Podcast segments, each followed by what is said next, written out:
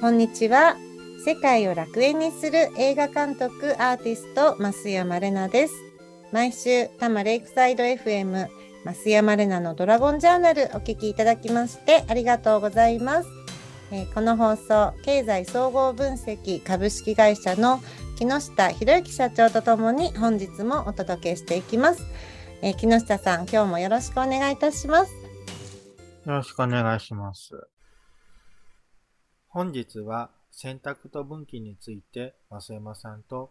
お届けしてまいりたいと思います。人生は選択の連続でありまして、まあ未来って本当決まってないんですね。で、なぜそう思えるかっていうと、その選択肢ですね。その選択によってやっぱ空気感が変わるんですね。そしてまあ未来の見え方が変わります、本当に。なので感じることができるんですね。あ、ここで舵を切ったんだなっていう。まあ、ちょうど車で運転していた本当、前の風景が変わるっていう感じですね。まあそういったことをね、増山さんとね、お話ししていきたいなと思ってます。で将来的には、この英語の発音をもっと上手くしてですね、やっぱり、あ、あとこれもあって、この名曲アルバムとか日曜美術館とか1000本の美術あの番組を作ってきた国際学会の代表の藤久志先生っていう方がいるんですよ。で、この方は90年代にハイビジョンカメラで世界中の美術館の撮影をしてきた人なんですね。うん、で、その、えー、作品、映像の名画の著作権を世界中の名画全部の美術館すべて持ってると。で、それをジャポニズムアゲインっていうことで、なんか日本美術と合わせた番組みたいな、えっ、ー、と、浮世絵をベースにして、あの、印象派ができたんですよとか、そういった番組を、えー、作って、今日本語の DVD にして売ってると。でも、オンラインではまだ売ってない。で、私思ったのは、そのコンテンツそのものに、その英語のナレーションを誰か重ねて、もしくはアラビア語のナレーション重ねて、向こうのテレビとかで放映したり、もしくはなんかデジタルコンテンツで、この向こうのアルジャジーラに売ったり、えー、なんかできないかなと思ったんですよ。で、それ別に、こう、中東のみならず、アフリカとかアジア全域で価値があるものなんじゃないの？って思っていて、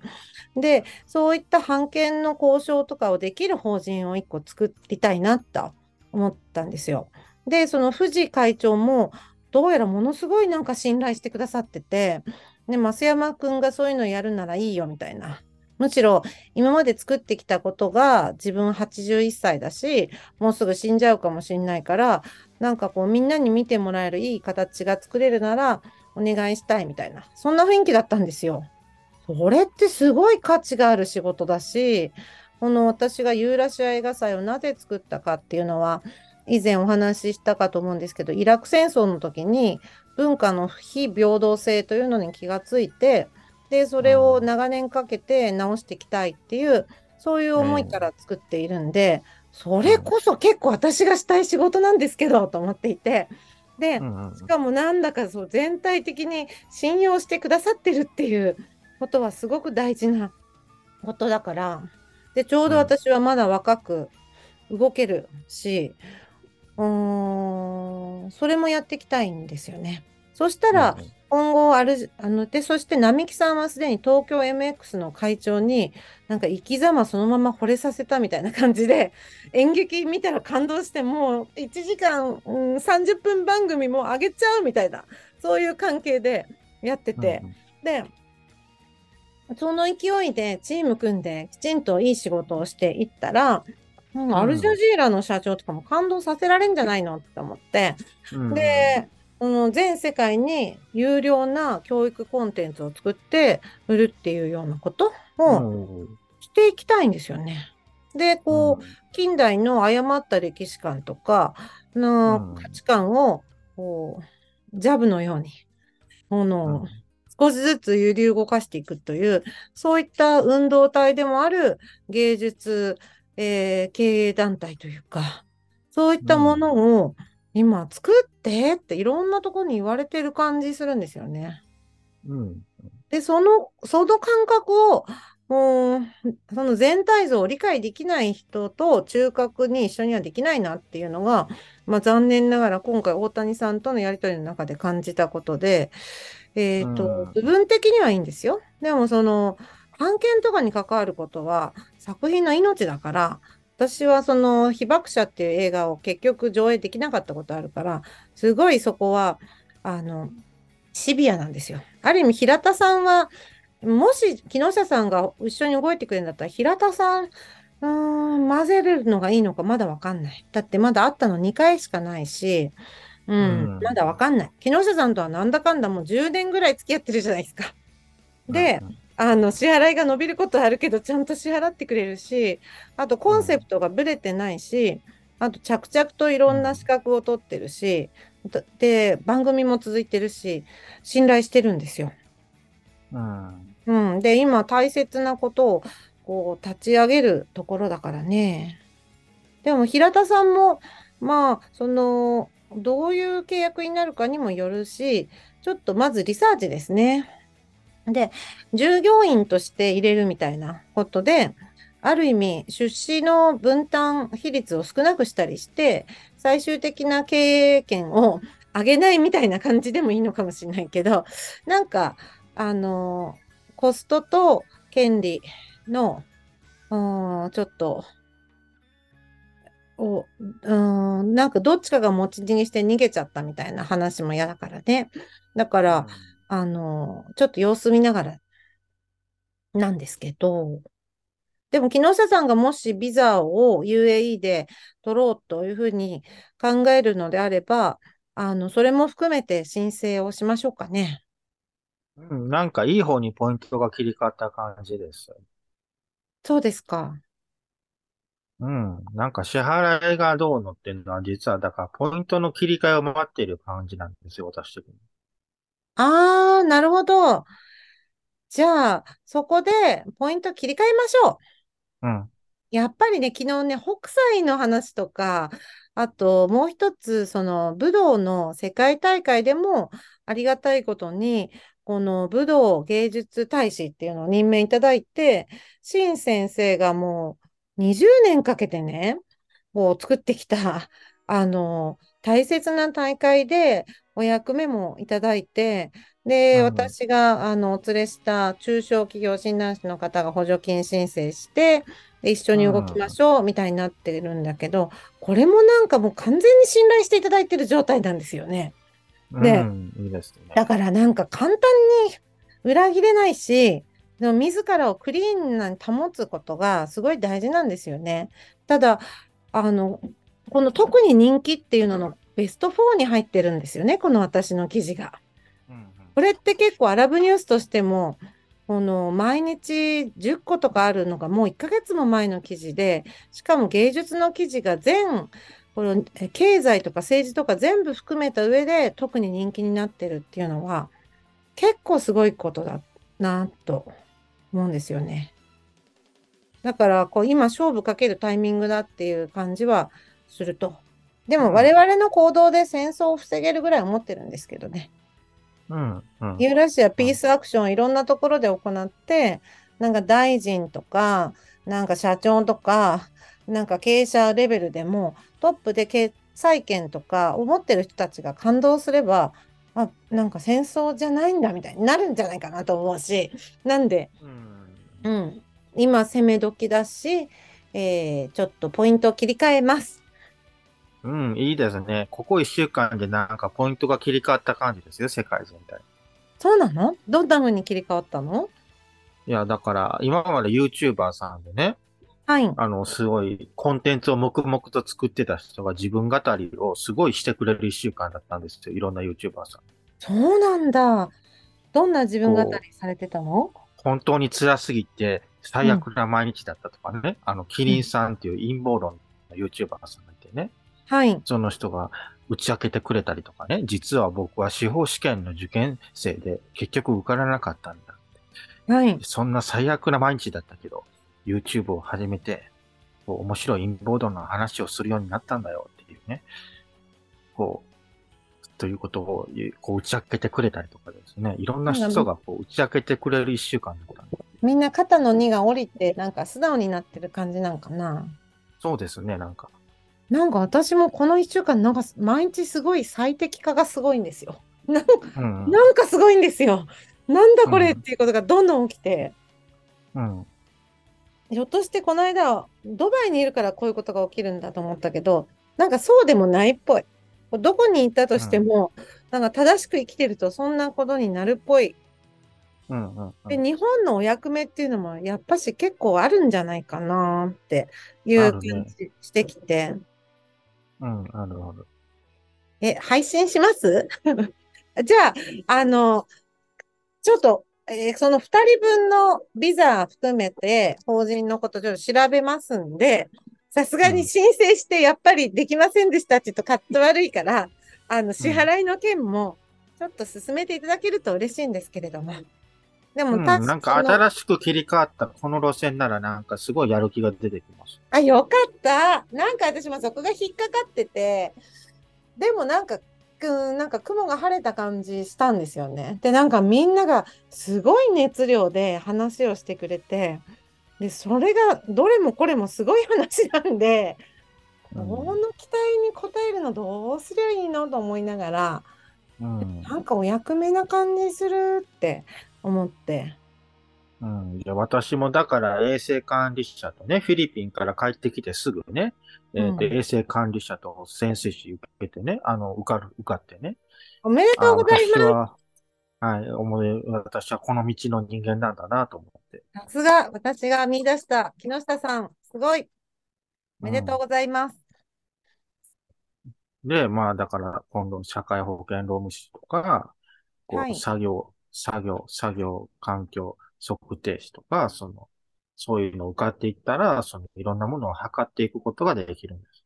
この、あの、法人の会計の資格も持っておられるわけだから、しかもその社員としてやるわけだから、なんかその会計のことを、この UAE に関しては、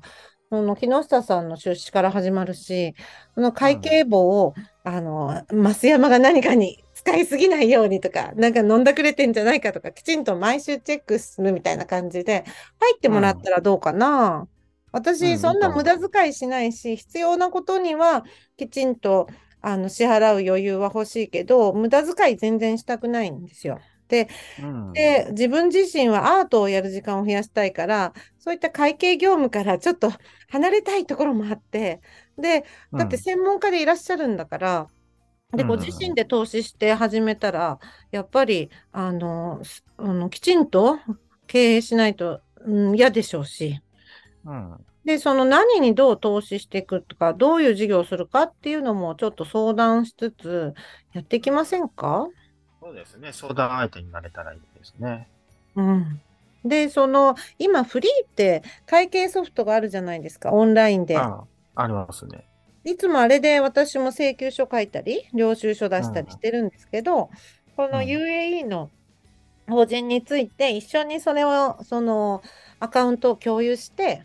で、えっ、ー、と、今こういうあの話が来ているとか、じゃあこれは日本法人じゃなくて UAE 法人で契約進めようとか、なんかそういうことを、こう、風通しよく相談する感じにしませんか？うん、いいですね。うん。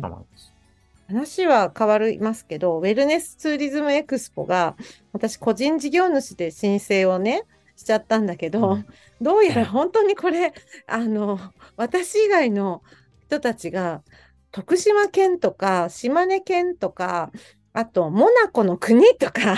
なんかそういうのばっかりで、であの今日はその、えー、ウェルネスツーリズムエクスポの事務局から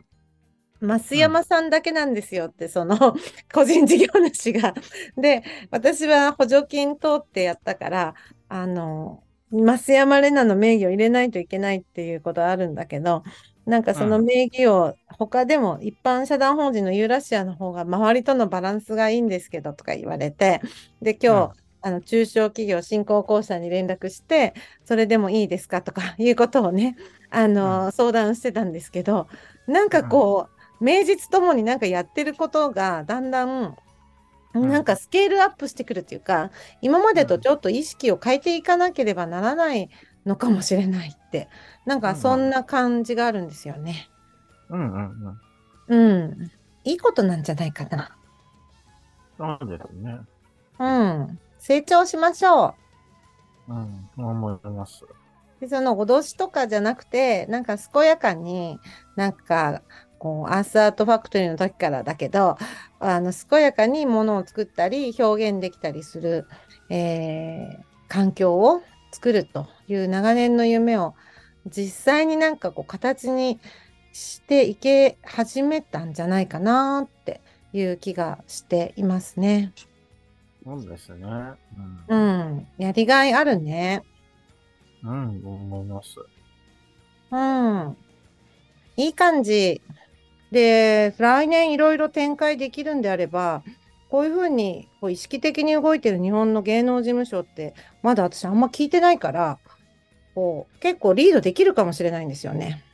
そうですね。うん、そうですね。で、このぐらいの感度で動いてる人同士が動いていくと見つかると思うんですよ。で、並木さんの今度の舞台は、ユーラシア・ピース・アクションっていうタイトルになって、私も舞台美術をやって、平田さんも音楽で関わって、あと対バンでなんか面白そうな多国籍なアーティストも出ていいよみたいな感じで、こう、組み立てようっていう話をしてて、だから、なんかこう、世界中のアーティストで、今、ピースアクションしたいじゃん、みたいな人に、なんか SNS でオープンで働きかけるみたいな、なんかそういう動き方していくと、世界中のいい、こう、感度の高い、こう、エンターテイナーとか、この、運営者に出会える感じするんですよね。あと、不思議なご縁で、大谷翔平、あ、帰ってきた。Thank you, your interest in game. ほほほ、それかあの、一個かい、ま、待って。えっと、何だったっけ？大谷翔平さんの、あの、甲冑作ってる会社からさっき連絡あって、6ヶ月、6月、1ヶ月、表参道でギャラリーをするので、通訳やりませんかみたいなのが来て、面白そうだなと思って、そこがサムライ屋っていうギャラリーなんですよ。で、ちょっとその侍っていうキーワード面白いなと思って、これもちょっと応募したんですけど、なんかうん今侍で世界に出ていって日本と世界をつなげようってする人がすごい勢いでつながる感じがします。でこの並木さんもサムライジングっていう芸能事務所みたいのもやってんですよね。うんうんでも、これもだから、自動車業界が、だから、実は、だから、トヨタがやっぱり強すぎて、はい。えー高級車メーカーとかも利益を上げて鳴らしてるようでいながら、はいやっ。ぱり台数では勝てないということで、はい。えーやっぱりトヨタが強くってですね、だから寄ってたかって、まあトヨタにはない EV でひっくり返したいという思いだったわけですよ、みんなでね。はい。あーでもどうやら難しいなっていうね。で、だからなんででは日本はトヨタをね、まあドイツ人がメルセデス・ベンツをね、はい。あれだけフォルクスワーゲンを誇りにするのに、なんで日本人はトヨタを誇りにしきれないのかというと、はい。うんだからそれはやっぱ雇用問題が絡んでるとは思います。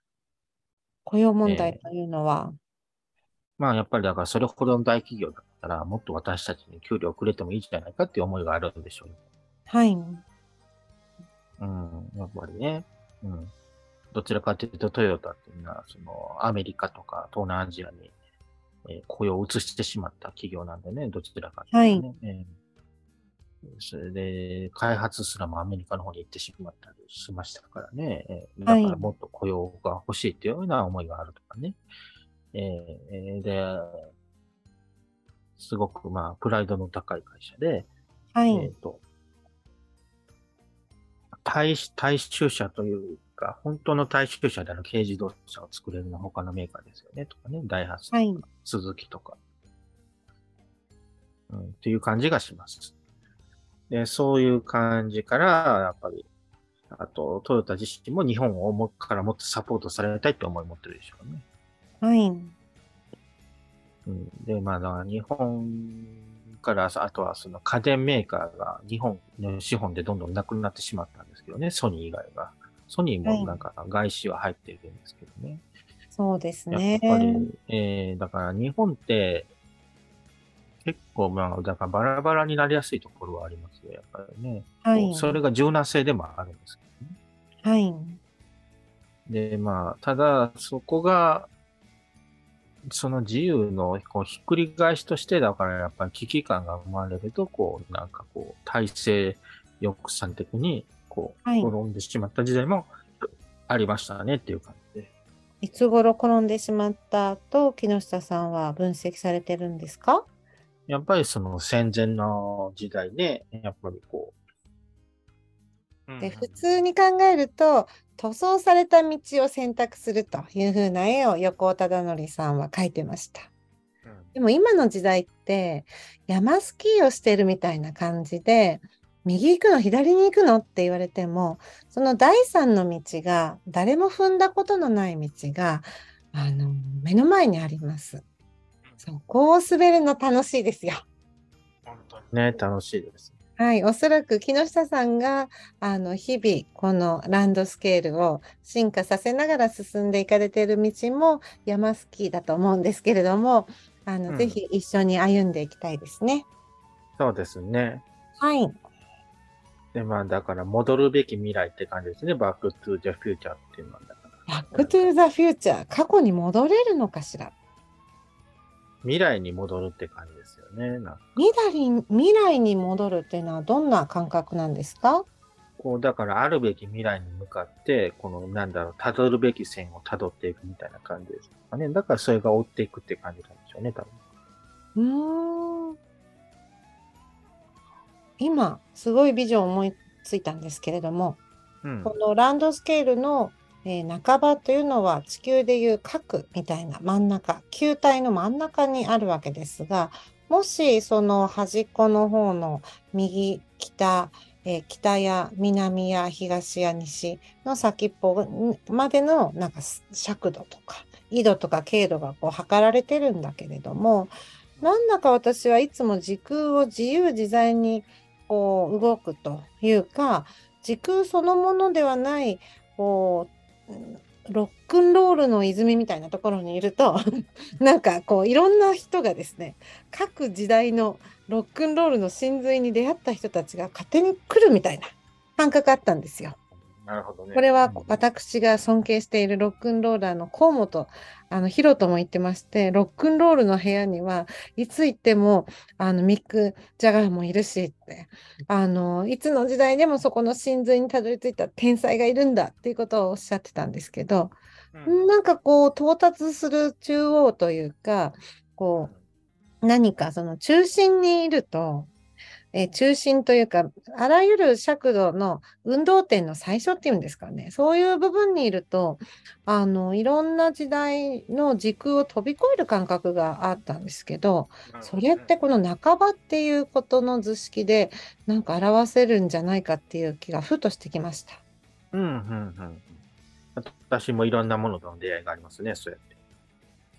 の時間もいつも一方通行ではないし、その速度も宇宙空間に行けば行くほど、ちょっと時間の進みが速くなる、遅くなる、うんスピードがちょっと変わったりとかいうことを伺ったことがありまして、あの、なんだかちょっとそんな、えーことを普段から考えているんですが、それはこの木下さんがおっしゃる半ばっていう感覚とも重なるのかなというふうに思いました。未来は本当同時に存在してるっていうか、こう選び取れる感じがしてですね。本当未来を同時に選び取れる。うんうん。そうですね。未来に向かって帰っていくっていうか。未来というのはどういったビジョンですか？うん。どんな、変わっていくんですよね。でもそれこそが面白いところで、選択可能ですから、到達できる未来が変わっていくわけですよ。もちろん。はい。で、ここ一週間でそれが変わったなと私は感じてるんですね。多分違う、違うセンターラインに入ったなっていう感じ。どんな風に変わったと感じられてるんでしょうか？なんか元気で明るくなりましたね。なんか未来がすごく。まあ、それって素敵ですね。うんうん。いいですよ、ほんと。だいぶ変わっちゃいました。おっしゃってた YouTuber さんのキリンさんも本音を語られるような YouTube を発信されて、すごい多くのアクセスですよね。そうですみね。んながその心のままに、うん。今まで隠して辛いものをこう、ある意味、あの表に出しながら軽やかになっていくようなイメージですね。素敵になっていきますね。素敵化計画ですね。世界中素敵化計画が進行中ですね。そうですね。うん。これはあらゆる軍事作戦よりも最強な可能性が出てきました。ええ本当にね。もう戦うことすらあの意味なくなってしまうというか、素敵であればそれで良いというか、もともとのプログラムに戻る、戻るという、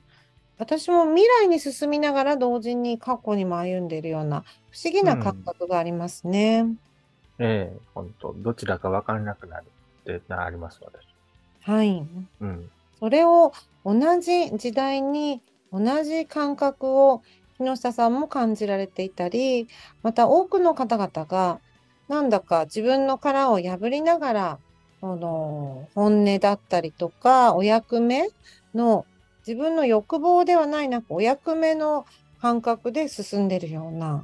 それが三つ編みみたいにだんだん絡んでくるような不思議な感覚ですね。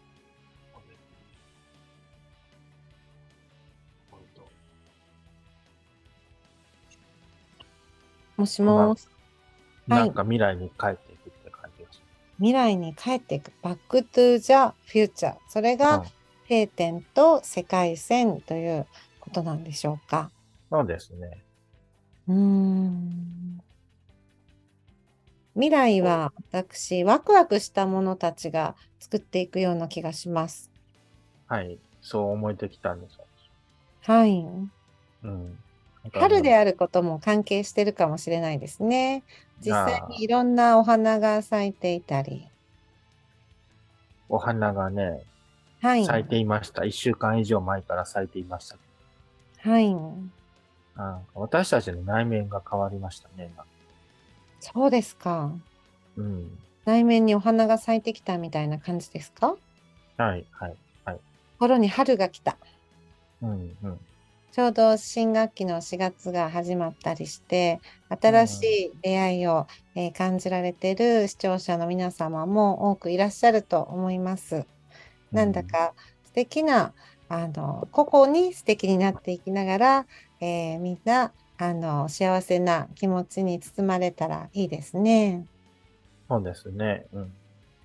今日すごいいいお話伺いまして、あの、うんえー天海さんと、えーの、えーの脚本を書かれている並木恵里さんが、えーお話しされてたことだったんですが、ある霊媒師の方に、その天海さんを呼んでいただいて、ガストでお話ししたっていうことだったんですけど、で、それが本当の天海さんかどうかは、まあ、あの、並木さんは信じておられるということなんですが、その世界平和って何ですかって聞いたらしいんですね。そしたら、花が咲いていることを全ての人が美しく思える世界が世界平和だよっておっしゃったそうなんですよ。そうですね。あまりにお腹が空いてるとお花どころじゃないと思うし、恐怖に支配されてる時は隣にお花が咲いてても、それを感じる心の余裕がないですよね。で、うん天海さんは、あの上野の私も芸大生の時に通いました不忍の池や上野公園の桜を植えられた方で、で、あの、本当にお花にまつわることをされた方で、えー並木さんはその言葉をあの信じておられるっておっしゃってましたが、なかなか言えない言葉だなと思って、なんて素敵な感覚なんだろうって思ったんですよね。